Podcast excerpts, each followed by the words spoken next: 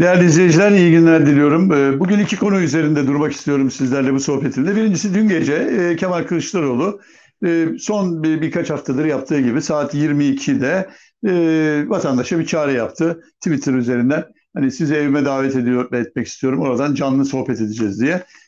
Bugünkü sohbetin yani dün akşamki sohbetinin konusu elektrik faturalarıydı ve çok ilginç bir şey söyledi Kemal Kılıçdaroğlu. Ben dedi e, Tayyip Erdoğan 31 Aralık e, 2021 e, tarihinde yaptığı elektrik zamlarını geri alıncaya kadar elektrik faturamı ödemeyeceğim dedi. Şimdi tabii bununla ilgili tartışmalar oluyor. E, ben önce başka neler söyledi onu bir e, dile getireyim de. Çünkü çok önemli bir çıkış bu aslında. E, şimdi diyor ki bir kere zor zamanlardan geçtiğimizi elbette ben de biliyorum diyor. E, bu vurdum duymazlara aylarca seslendim diyor. E, saraydakiler zengin hayatın tadını çıkarıyorlar. Vatandaşa ise yoksulluk ve geçim sıkıntısına tahammül etmek kalıyor diyor. E, elektrik özelleştirmelerinde yine tanıdık beşli çete var diyor. E, son videomdan on binlerce trollden, finanse edilen medyadan söz ettim. Eğitim Vakfı e, yapılı maskeli paralel yapılardan sözünü ettim. Ama diyor e, elinizdeki e, kalan her şeyi artık eli almak istiyorlar diyor. Çok paraya ihtiyaçları var. Artık sıkıştılar. Onun için bu borçları ödemek için sizin elinizde, avucunuzda ne varsa almak istiyorlar diyor. İşte bu nedenle ben de faturamı ödemeyeceğim bu zamlar geri alana kadar. Sizler de diyor faturalarınızı IBAN'larınızı yanına ekleyerek saraya gönderin diyor. Şimdi bu pratikte uygulanabilir mi? Kemal Kılıçdaroğlu kendi adına uygular. Ama vatandaş nasıl uygular? Ha işte orada sivil itaatsizlik dediğimiz bir konu devreye giriyor. Zaten Kemal Kılıçdaroğlu'nun başlattığı ya da başlatmak istediği hareket bir sivil itaatsizlik. Bunun dünyada örnekleri var. Bunları size ayrıntılı olarak yarın anlatmak istiyorum. Eğer bugün çok üzerinde konuşulmazsa. E, çünkü bugün dünden kalan konuya devam etmek istiyorum ama sivil itaatsizliğe e, bir e, vurgu yapmak istiyorum. E, Türkiye'de bu şekilde şu ana kadar e, açık bir şekilde hiç belirtilmemiş bir şey bu. E, gerçi mesela Kemal Kılıçdaroğlu'nun adalet yürüyüşü bir tür sivil e, itaatsizliktir. İşte dünyada örnekleri var. E, Gandhi'nin hareketi, ne bileyim işte Martin Luther King'in e, siyah hareketini başlatması e, gibi. E, Türkiye'de de e, gezi olayı da bir sivil itaatsizliktir. Ama sivil itaatsizliğin bir numaralı şartı barışçıl olması, asla şiddet unsurunun kullanılmaması ve yasalara açık bir şekilde kamuoyunun önünde karşı çıkmak. Şimdi e, fatura ödememek, yasalara karşı çıkmak. Kemal Kılıçdaroğlu bunu söylüyor. Bunun yankıları e, ciddi olacaktır. Çünkü şu an itibariyle saray medyası zaten başladı. İşte Kılıçdaroğlu halkı tahrik ediyor. E, yer seçim sandığıdır. Gel seçim sandığında gel hesaplaş e, diye bir anda demokrasi akıllarına geliyor. Demokrasiyi rafa kaldırmış bu güruhun aklına bir anda demokrasi geliyor şimdi. E, sakin olmak gerekiyor. Biraz duracağız. Göreceksiniz çok etkili bir e, sonuç verecektir e, düşüncesindeyim. Şimdi gelelim dünkü cinayet olayına. Çünkü dünkü cinayet olayıyla yani bu Kıbrıs'taki Falyalı cinayeti. Şimdi bir takım görüşler tabii ortaya çıkmaya başladı. Bunun bir derin devlet operasyonu mu?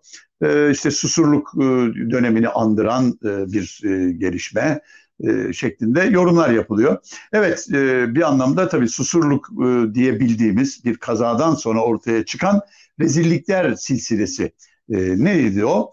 Devlet eliyle işlenen cinayetler, devlet eliyle mafyanın güçlendirilmesi, devlet eliyle kumar oynatılması, devlet eliyle uyuşturucu ticareti yapılması. Ha, şimdi devlet eliyle derken tabii bunu resmi olarak değil, devleti o sırada yönetmekte olanlar ya da onların üstüne çıkıp devletin güçlerinden yararlanan bir takım kişi ya da e, kuruluşların e, eylemleriydi bunlar.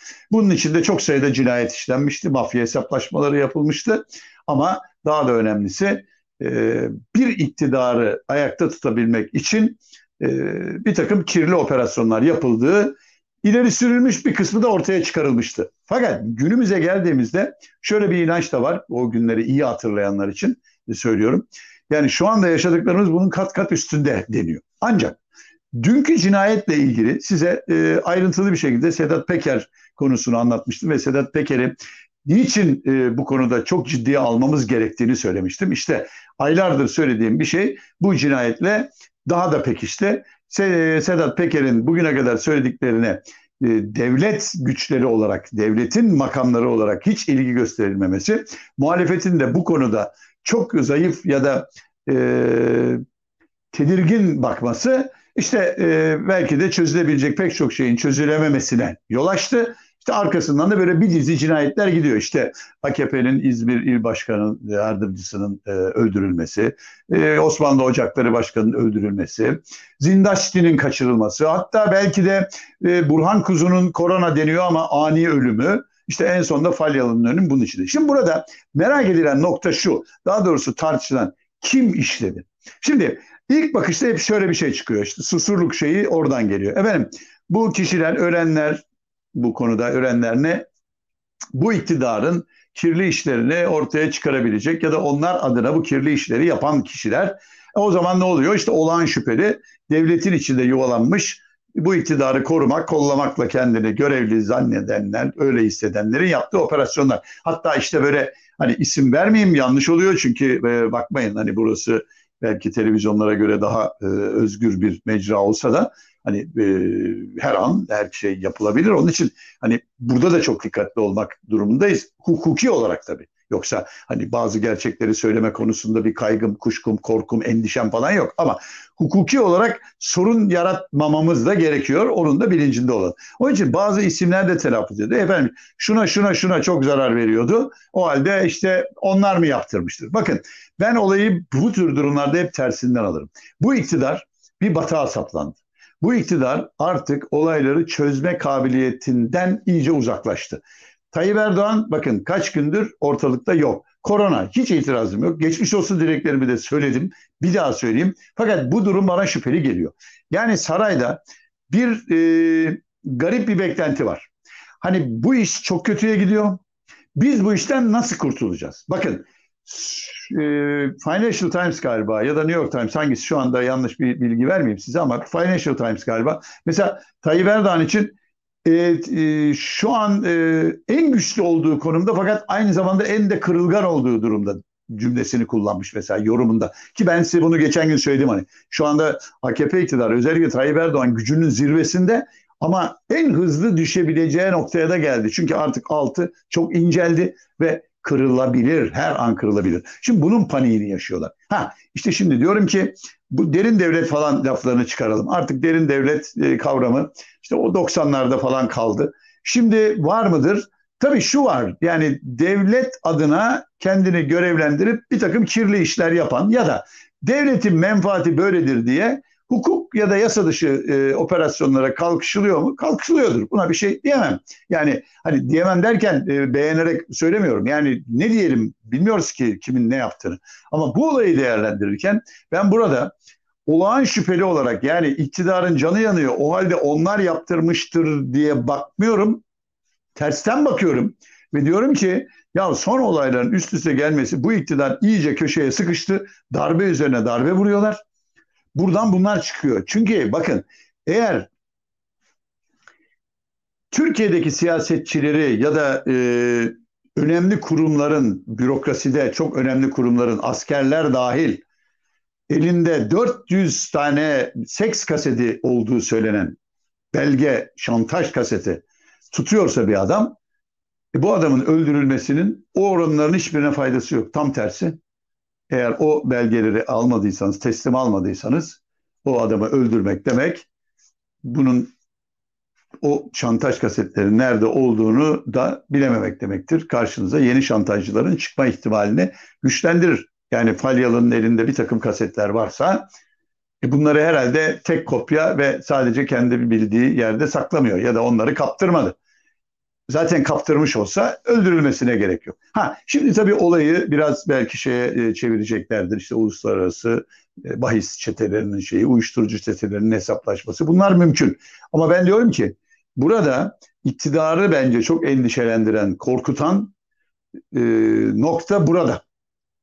Yani iktidara zarar verebilecek kişiler ortadan kaldırılıyorsa ben bunu iktidar tarafı yaptırıyor değil, onu iyice zora sokmak için tam tersi e, güçler yapmaya başlamıştır diyebilirim. Bu nereden oluyor? Bunun ben dış olduğuna hiç inanmıyorum. Bu içeride. İçeride hatta belki de iktidar içinde. Bakın iktidar içinde diyorum. Çünkü iktidar içinde de hesaplaşma var. İki tür hesaplaşma var. Bir, gücü ele geçirme hesaplaşması var. Gözlediğim kadarıyla. İki, bu iktidar gittiği zaman bari bana bir şey olmasın hesaplaşması var. Şimdi bir de o cins insanlar var. O makamlar var. Söyleyemiyorum diyorum. Yani hakikaten e, hukuken sıkıntıya girmemek için söyleyemiyorum ama yani biraz insanlar düşününce anlar. Bize bari bir şey olmasın. O halde bir an evvel bu işi bitirelim ve biz temize çıkalım ve diyelim ki bak arkadaş yani işte biz bu işlerin üzerine gidince e, hallettik diyebilmek için diyorum. Çok e, sıkıntılı bir döneme girdik. Bakın Falyalı cinayeti basit bir cinayet değil. İstanbul'da operasyon yapıldı. Zaten İstanbul'da operasyon yapılıp da 3 kişi gözaltına alındı dediğiniz an olayın rengi değişiyor. Bu iş Kıbrıs'la alakalı bir şey değil. Bu taşıyor. Efendim alınanlardan birinin e, işte bir e, kardeşler var. Bir bilmem ne kardeşler çetesinin e, mensuplarından biri oldu. Yani o kardeşlerden biri olduğu söyleniyor. E işte onun da zaman zaman devletin bir takım unsurları e, adına e, bir takım operasyonlar yaptıkları konusunda da bir takım haberler var ya da e, işte bir şüpheler var. E şimdi öyle de olması işte diyorum ki içeride bir hesaplaşma var. Ve bu öyle bir hesaplaşma oluyor ki hani bunu dışarıdan gözlememiz de çok zor, anlatmamız da çok zor ama kıyasıya giden bir şey var. Sedat Peker olayı Haziran'dan bu yana yaptı yapacağını yani aslında. Yani belli ki içeride çok gürültü kopmuş. Çok fırtınalar estirmiş. Bunu dışarıya yansıtmamışlar ama bakın şimdi bunlar yansıyor. Yani sen yansıtmıyorsan biz yansıtırız diyenler mi var? Benim e, gözlemlere dayanan yorumum bu şekilde. Yani madem sen bir şey yaptırmışsın o zaman ben seni mecbur kılalım kardeş ve bu senin aynı zamanda da sonun olur. Tabii herkes için mi? E, iktidar içinde e, kendini devlet gibi görüp e, oradan hiç ayrılmayacakmış gibi davrananlar var biliyorsunuz pek çok. Belki de işte onların tasfiyesi gündeme gelecektir diyorum. Bugün e, burada kesmek istiyorum. E, hepinize iyilikler, esenlikler diliyorum. Hoşçakalın.